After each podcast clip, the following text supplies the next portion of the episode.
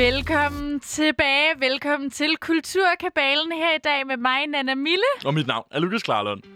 Og altså, øh, hvis du tunede ind og lige tænker, hvem i alverden er det, der er i min radio lige nu, jeg synes ikke, det er de stemmer, jeg plejer at høre på sådan en hverdags eftermiddag. Jamen så er det fordi, at øh, klubværterne er blevet, har fået sparket ud af døren. Kun midlertidigt dog, de er tilbage igen på mandag. Men vi har altså fået lov til at være vikarer, Anna. Den helt store ære, og især for mig en kæmpe ære at få lov at sende i dag, her fredag den 19. marts. Vi har allerede været inde på, det er jo virkelig musikdagen for nye udgivelser. Og den næste times tid skal vi jo virkelig dykke ned i et af de helt nye udgivelser her. Det nye Lana Del Rey album, som jo har titlen Chemtrails Over the Country Club. Så hvis du også er interesseret, så spids ører, lyt op. Jeg har i hvert fald, om ikke andet mentalt, iklædt mig min blomsterkrans og hvide hørkjole, og jeg er så klar til at dyrke Lana Del Reys univers. Hvad siger du?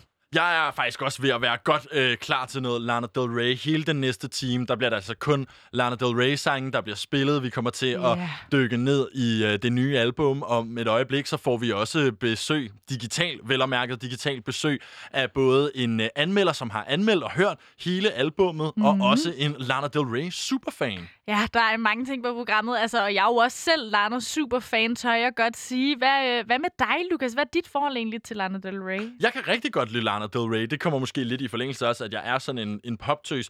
Men jeg, altså, jeg synes, hun har nogle, nogle øh, fede numre, gode tekster. Jeg tror dog ikke, at jeg er, relaterer helt lige så meget til, til hende, nogle af hendes tekster, som, øh, som du eksempelvis gør. Det kan jeg i hvert fald lidt fornemme, når jeg hører dig snakke om det. Ja, og hvordan jeg relaterer til Lana Del Rey, hvem der ellers gør det, og på hvilken måde man kan det, og så meget mere. Det er jo det, der er på programmet den næste time. Men lad os lige starte ud her selvfølgelig med Lana Del Reys allerførste single, Video Games.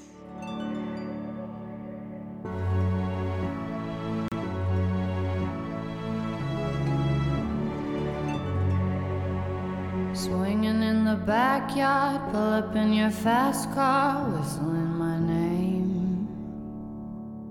Open up a beer and you say, Get over here and play a video game. I'm in his favorite sundress, watching me get undressed, take that body downtown. I say you the bestest, leaning for a big kiss, put his favorite perfume on, go play a video game. It's you, it's you, it's all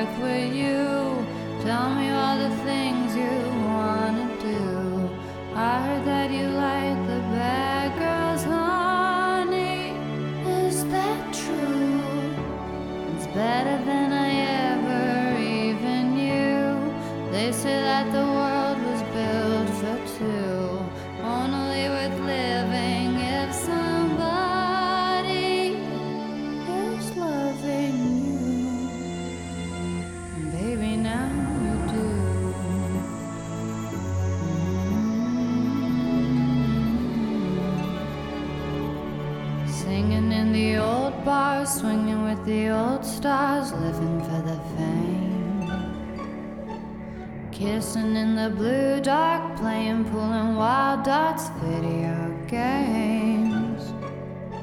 He holds me in his big arms, drunk, and I am seeing stars. This is all I think of. Watching all our friends fall in and out of old clothes. This is my idea of fun.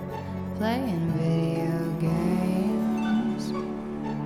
It's you, it's you, it's all for you.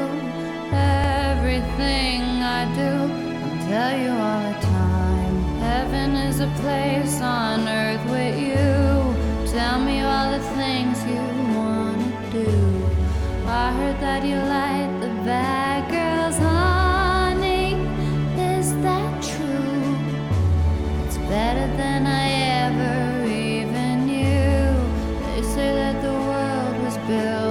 too on a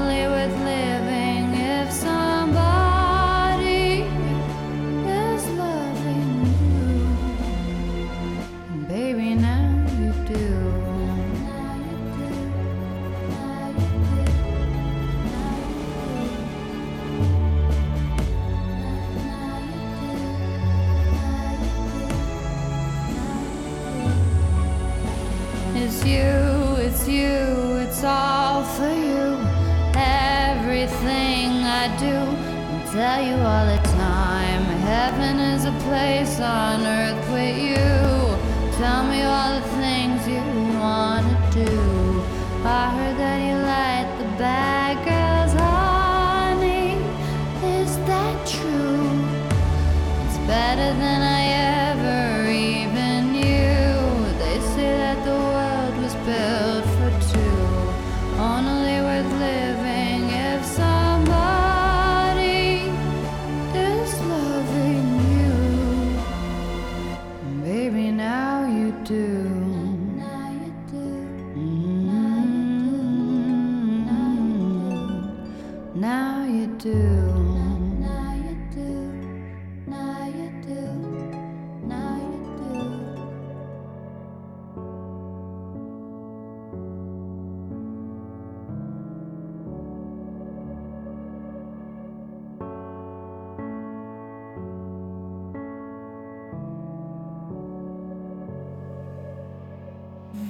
Video Games af Lana Del Rey. Velkommen tilbage. Du lytter til Kulturkabalen i denne her ekstraordinære udgave, hvor vi den næste times tid er så heldige at få lov til at dykke ned i Lana Del Reys univers. Jeg er Nana Mille.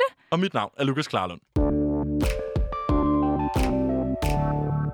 Og så har vi jo den store ære af at byde velkommen. Vi har to på linjen, blandt andet dig, Maj-Britt Enevoldsen. Du er jo musikjournalist på Soundvenue og selv erklæret Lana Del Rey-fan.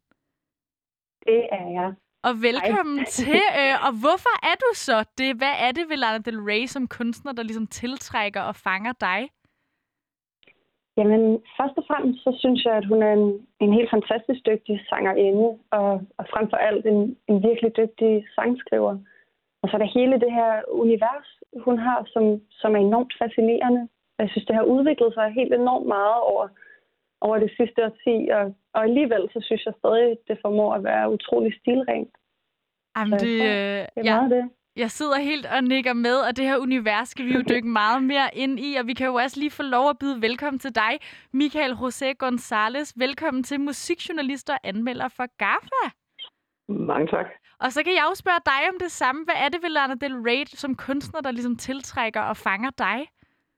Jamen, udover at være rørende enig i alt det, Majbrit siger, så øh, synes jeg, det er fedt, at der ikke rigtig er så mange andre som hende. Hun er virkelig en ener. Mm. Så er der en, en form for mystik over hende, og så, som Majbrit også sagde, det her univers, hun ligesom har fremmanet. Og, så er hun mest af alt virkelig en god øh, sangskriver, der har lavet nogle vildt gode sange. Det er jo nærmest det vigtigste af det hele. Og så er der sådan en dualiteten og spændefeltet mellem de gode melodier og de der ting, hun så øh, får sagt hen over dem, som jo ikke altid er sådan nødvendigvis det, man ville forbinde med dem, hvis man bare hørte musikken.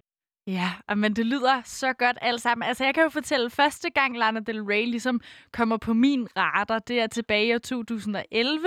Der udgiver hun den her sang, vi lige har hørt, Video Games, med en dertilhørende meget atmosfærisk musikvideo. Den er hjemmeklippet, har store nostalgiske træk, og er der ligesom den her effekt af, at det hele er optaget på et analogt filmkamera, og det fanger også mig sindssygt meget som den her længslende, halvdeprimerede, følsomme, tumblerdyrkende præ-teenager, så kan jeg heller ikke finde på flere tillægsord. Altså, var det gennem Tumblr, du først blev introduceret til hende? Ja, det var det. Nemlig Tumblr, den her platform, som øh, især Lana Del Rey også har haft sine udfoldelser på.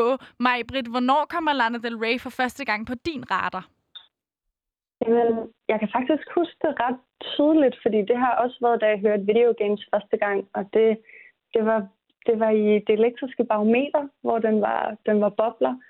Øhm, og allerede når man, når man sidder der og lytter til det elektriske barometer, er man, er man nok lidt i, i en stemning, Mm. som, som det her nummer passede helt vildt godt ind i. Og så var det bare som om, at, at, at en single åbnede et, et helt univers, som jeg, jeg aldrig rigtig havde hørt noget lignende af før. Mm. Så det, det, var, det var bare super dragende. Så du har jo været med næsten helt fra starten, hvis det er fra Video Games. Hvad med dig, Michael? Er du også en af dem, eller er du sådan kommet til lidt senere? Jamen, jeg, jeg kan jo med glæde sige, at jeg også er en del af videoklubben. Jeg, øh, jeg faldt over Lana, tror jeg, egentlig enten så var det nede på Gaffa-redaktionen, hvor der var andre, der var faldet over hende, og snakken gik om, om, om det her, den her nye spændende sangerinde. Eller også så var det på øh, Jens Undmark, øh, Love Shop, forsangeren på hans blog. Udover at være en, en glimrende sangskriver, så er han også en, en virkelig god musikblogger. Og han var også en af de første til ligesom at, at, at omtale hende herhjemme. Øh, og så fik jeg tjekket hende ud og hørt videogames, som jo var altså virkelig noget andet. Ja. Og nu får I begge to selv nævnt det, det her med, altså, hvem er Lana Del Rey? For hun er jo meget mere end bare en vokal. Hun er et univers, Michael. Kan du prøve at sætte nogle ord på? Hvilket univers er det her så, det her Lana-univers?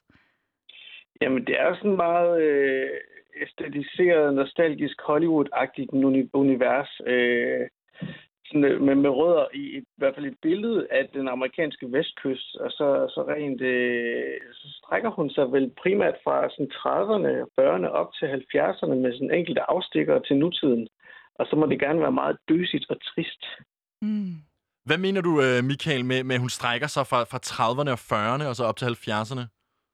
Jamen, det er, det er hendes æstetik, sangskrivning, den måde, som, øh, som hun øh, vælger at iklæde sig, de frisyrer, hun har, den, den måde, billederne er blevet behandlet i hendes covers. Øh, der, der er i hvert fald nogle tråde, der, der hvis man øh, rent visuelt ser på det, kan, kan bringe mindelser og billeder fra hele den periode der. Og 70'erne er altså noget, som jeg synes, vi støder ind i på den nye plade her. Ja, og altså for mig i hvert fald så tidlig Lana Del Rey, om ikke andet, sådan lidt lige med de her, som jeg også fik nævnt tidligere, blomsterkransen, de lange hvide kjoler, den her dyrkelse af melankoli, og det er også et univers, du øh, sætter lige med Lana Del Rey. Hvad siger du, mig, Britt? Jo, men det, det synes jeg. Øh, og en af grundene dertil er nok også, at hun, at hun er så øh, så kyndig en sangskriver, at hun, hun maler enormt overdrevet cinematiske billeder. Altså det, det er meget dramatiske momenter fra en gammel Hollywood-film, man nærmest kan, kan se fra sit indre blik, når man hører hendes musik. Øhm, og det tror jeg også skyldes, at hun, at hun i hvert fald har sagt, at hun anskuer sig selv som først og fremmest en, en forfatter. Mm. Og det synes jeg er, er ret øh, væsentligt i, i hele hendes udtryk. Og så kan man sige, at det her image, øh, som vi får nævnt af universet, det er jo også lidt det, som hun møder stor kritik for. Man taler om kritikpunkter, altså at hun romantiserer øh, cigaretter, alkoholmisbrug, lidt kvindeundertrykkende relationer, og man får sådan helt lyst til, så man sidder der som 11-12-årig og har bag på en motorcykel med en gammel hvid mand, der kører den. øh, også fra Ultraviolet øh, Violent sang, hvor hun altså helt reelt synger He hit me and it felt like a kiss. Give me all of that ultra violence. Hvad er det, Lana Del Rey møder kritik for? Altså, og synes du, Majbrit, at den er retfærdiggjort? Altså, både og, kan man sige. Det er jo mm. det er meget den her kritik for at glamorisere øhm, den kude kvinde og den her totale underkastelse, øh, der ifølge kritikere sætter kvindekampen 100 år tilbage. Men, øhm, men jeg synes ret, ret ofte, hun bliver undervurderet i den her kritik, fordi Øh, som hun selv siger, sådan lidt halvflabet, så skriver hun sange til dem, der kan finde ud af at læse mellem linjerne. Mm. Og som jeg ser det, så handler den her underkastelse ikke nødvendigvis bogstaveligt talt om at blive underkastet en mand. Øh, jeg tror snarere, det handler om at, at blive underkastet noget større, øh, og dermed blive befriet fra sig selv og sin egen melankoli på en eller anden måde. Lidt ligesom hele den dødsdrift, som også er en væsentlig del af hendes musik, øh, også er et udtryk for.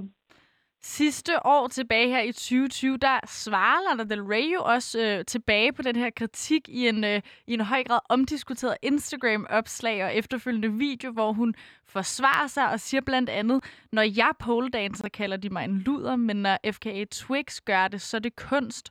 Og spørger ligesom, hvorfor er der ikke også plads til Lana Del Rey, som hun selv kalder det, den her skrøbelighed i feminismen. Øh, hvad gør du der af tanker om det, Michael? Jamen, øh, det gør jeg mig egentlig ikke så mange tanker om. Altså, det, grunden til, at det her øh, citat er, måske er faldet mange for brystet, så det tror jeg, at det er, at hun name-dropper en anden kunstner. Fordi jeg synes jo egentlig, der er i det store hele, hvis man tager de briller på, plads til Lana Del Rey's øh, skrøbelighed i feminismen. Øhm, det synes jeg især, den, den senere tids debat har vist. Øh, og så tror jeg, altså, det, det er det, at hun nævner FK, FK Twix øh, som man jo må sige bare er en, en bedre og mere innovativ danser end Lana, så der er måske god grund til at kalde det for kunst, end, end det hun måske selv har gang i på en scene.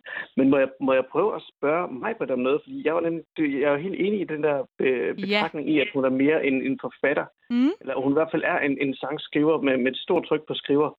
Majbert, har du, har du hørt den der spoken word-plade, hun har hun udgav tidligere? Uh, Bent Ja. Backwards Over the Grass, for det har jeg nemlig ikke. Nej, øhm, altså ja, men øhm, jeg, jeg, jeg ved, jeg, jeg er faktisk ikke i tvivl om, hvad jeg synes om den. Øhm, Ja. Det må jeg ærligt indrømme. Hvad er det? Det- Kan det jeg måske... Måske skal jeg lige, øh, hvis jeg nu måske er den her, der er mindst Lana Del Rey-fan, så skal jeg måske lige høre, Michael, engang. Hvad er det for en, en spoken word-plade, du snakker om her? Og hvorfor er det, at, øh, at du er interesseret i at høre øh, Majbrits take på det? Det, er- det er fordi simpelthen, at, at umiddelbart efter Norman fucking Rockwell udkom, så teasede hun jo, at der kommer en plade lige om lidt. Og det viste sig så at være en spoken word-plade, som Mm. mm. jeg tænker ikke ret mange har bedt om fra Lana Del Rey. Så det er helt tydeligt et, et passionsprojekt, og jeg blev faktisk også bedt om at anmelde den i sin tid, men glemte alt om den, fordi at jeg Jamen, jeg er ked af at sige det, men jeg var faktisk ikke interesseret i at høre den. Øh, Så, og så, jamen, så gik der for lang tid, og så, så glemte jeg alt om, at den eksisterede. Men nu hvor vi kommer ind på hele forfattersnakken, om at, at hun jo er sindssygt dygtig til at male de her billeder med ord, udover at hun er, hun er god med musikken osv., så, videre, så, så laver hun nogle, nogle fantastiske tekster. Øh, Og så tænker jeg, gud, jeg er da også skarn, jeg ikke har fået hørt den plade. Og så tænker jeg bare, at, at Majbert, og hun som superfan, måske var dykket ned i den og fortælle, om det var noget, jeg burde, burde komme efter og få hørt. Altså, jeg synes faktisk, at, at der er mange af hendes tekster, der øh, både hvis man, hvis man læser dem, eller hvis man hører dem fremført, ligesom på, på øh, Violet Bend Backwards, øh, så der går luften lidt af ballonen for mig Mm. samtidig, fordi, fordi teksterne i sig selv øh, også lidt har en tendens til at være enormt corny og super Ja. kitschet i virkeligheden.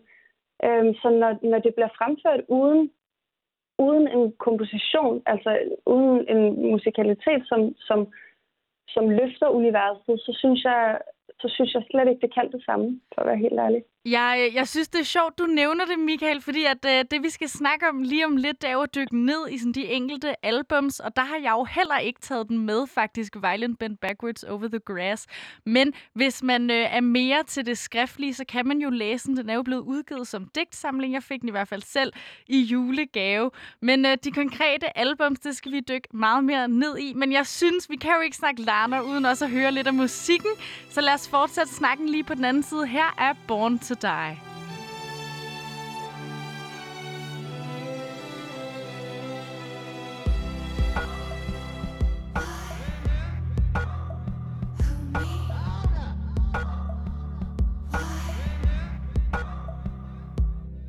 Feet don't fail me now.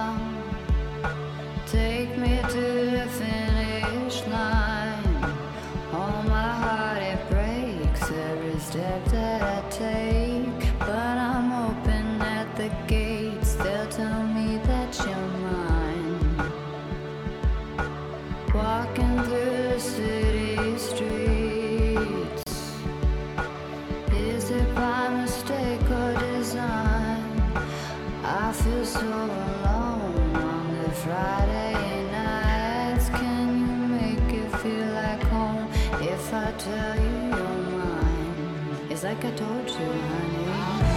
Don't make me sad,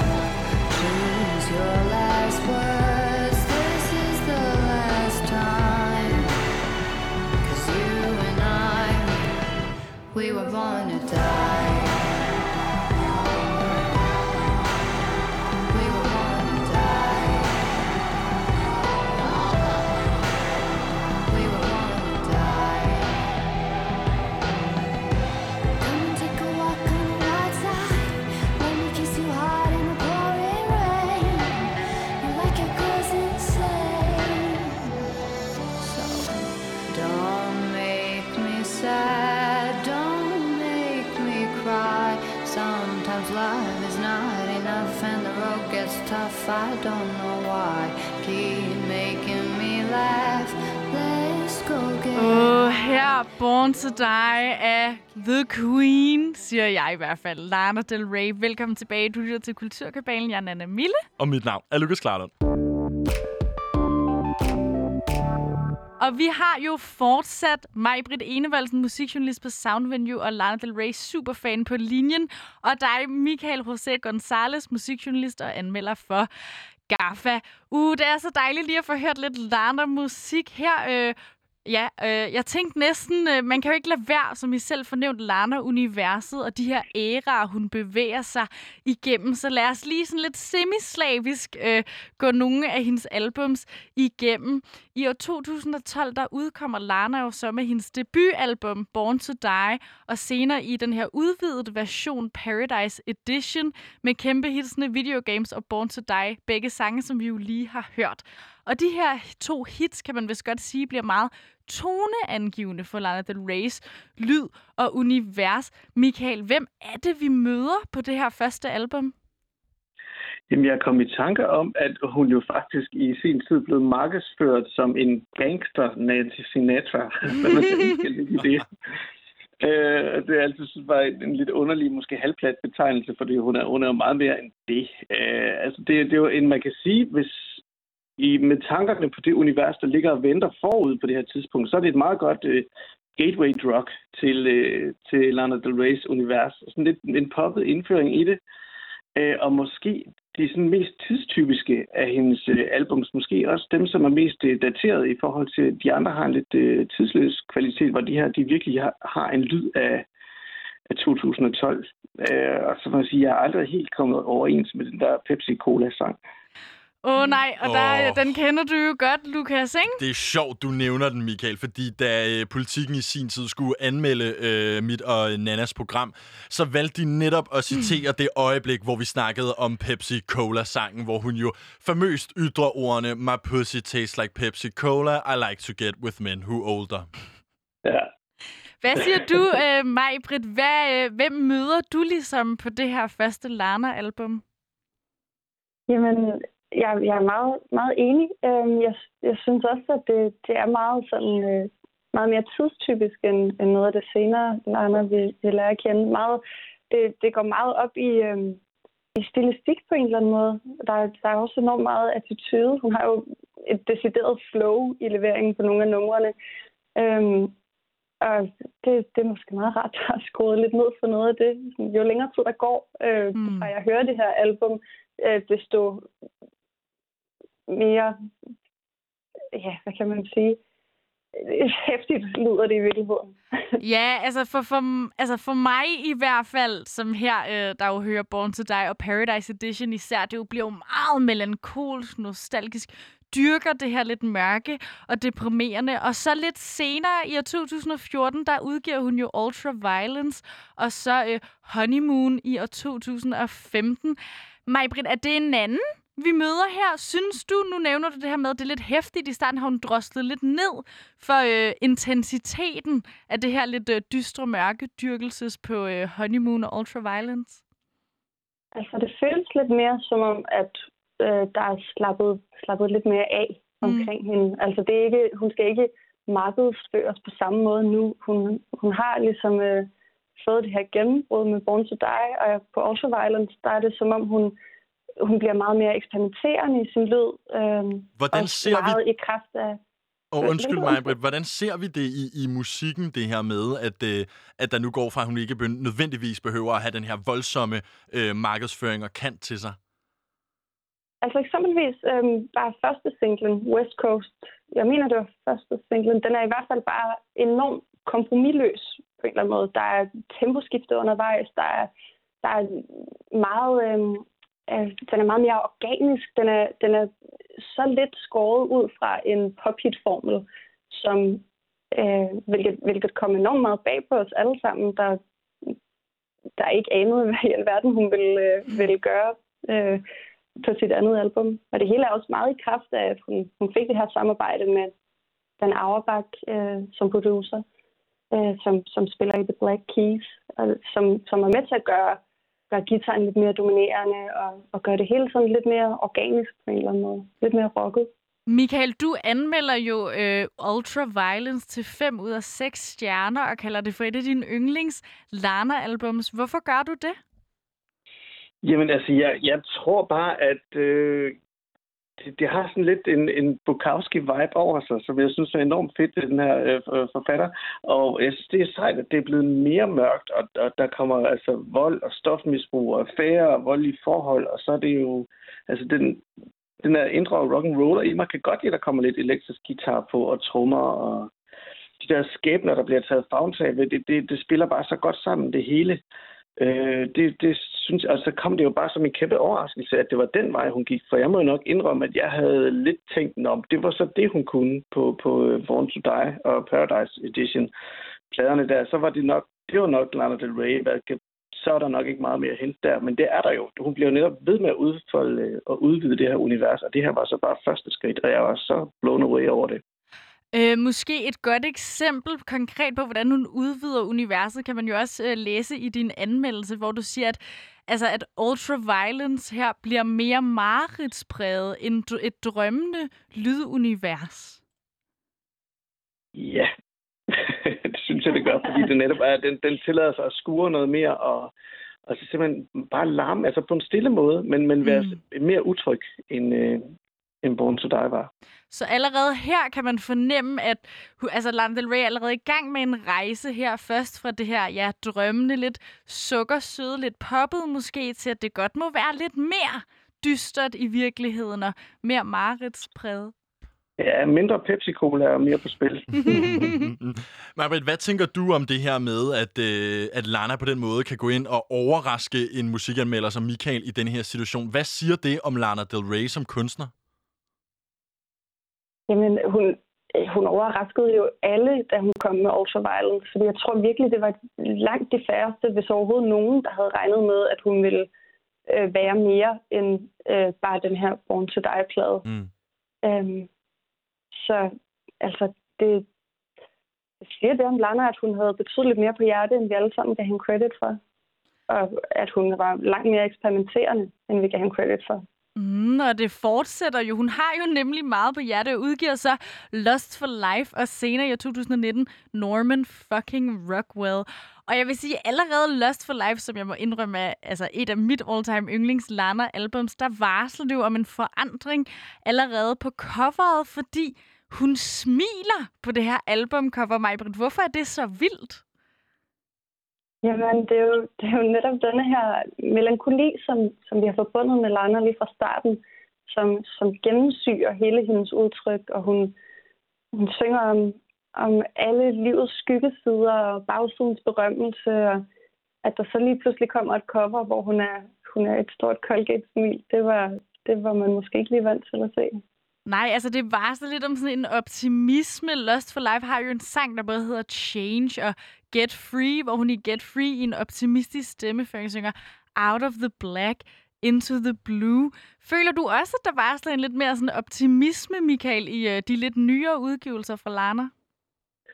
Jeg ved ikke, om... Jeg, jo, måske. måske. Altså, Out of the Black and Into the Blue er jo en, en Neil Young-reference, og den plade er jo det hele taget proppet med referencer. Alene titlen er jo hugget fra en Iggy Pop-plade, mm. og der er Velvet Underground-titler, og hvad hedder det, um, Get Free blev sagsøgt af Radiohead, så vidt jeg husker, fordi den næsten er en en-til-en kopi af deres sang Creep.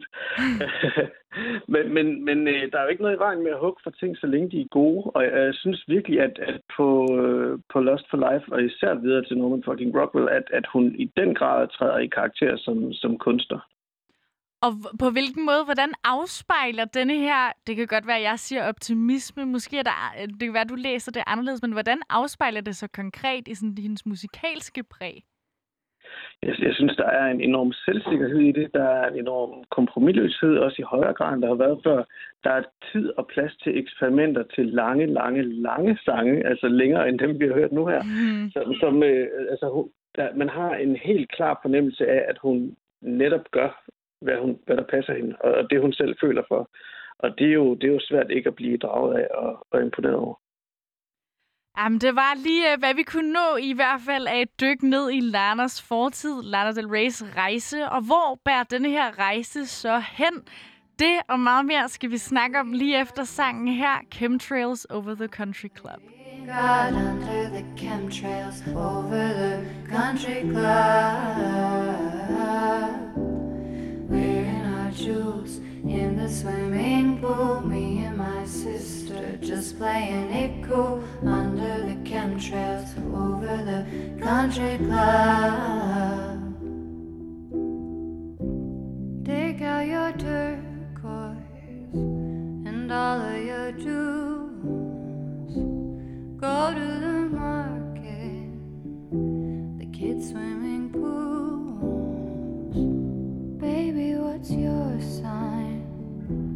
My moon's in Leo, my Cancer is Sun. You won't play, you know fun. Well, I don't care what they think. Drag racing my little red sports car. I'm not unhinged or unhappy. I'm just wild. I'm on the run with you, my sweet love. There's nothing. Contemplating God under the chemtrails over the country club. Wearing our jewels in the swimming pool. Me and my sister just playing it cool under the chemtrails over the country club. Meet you for coffee at the elementary schools.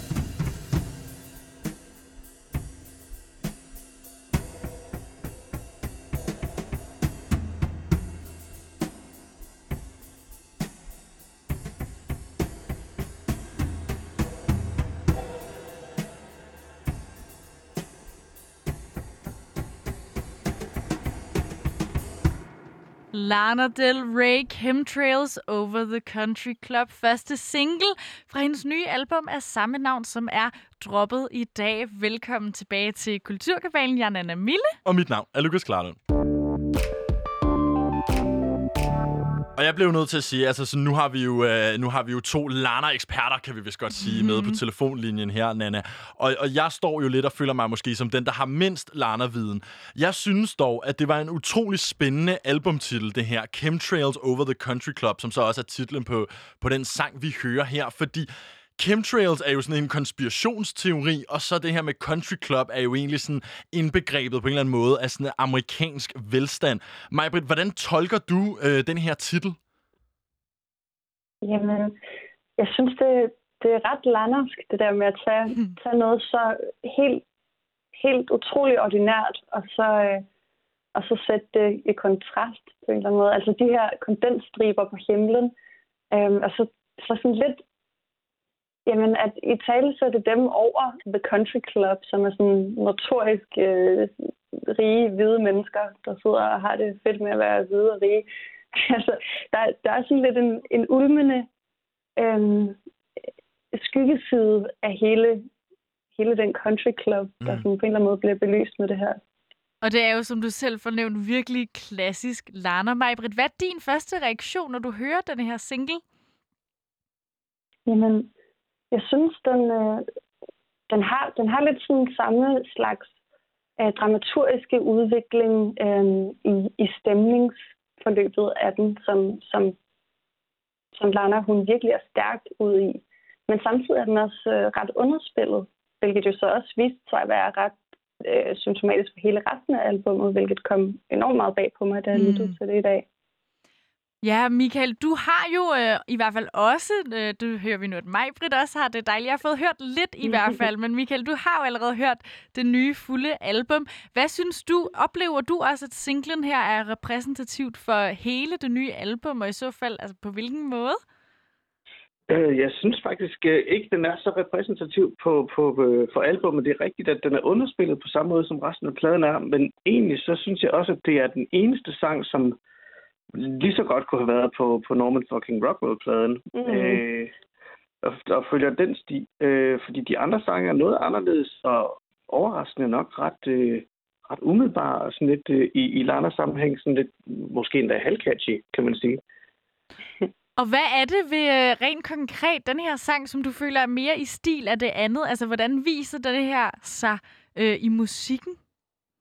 Altså, der er jo et greb, hun bruger her, som, som også bliver brugt på, på Norman fucking Rockwell, hvor hun, altså, sangen er jo slut egentlig, og så får trommerne lov til at fortsætte et, et, et, øh, et godt stykke tid, efter musikken egentlig er, er spillet af, og det synes jeg er super effektivt, og jeg er helt vild med det.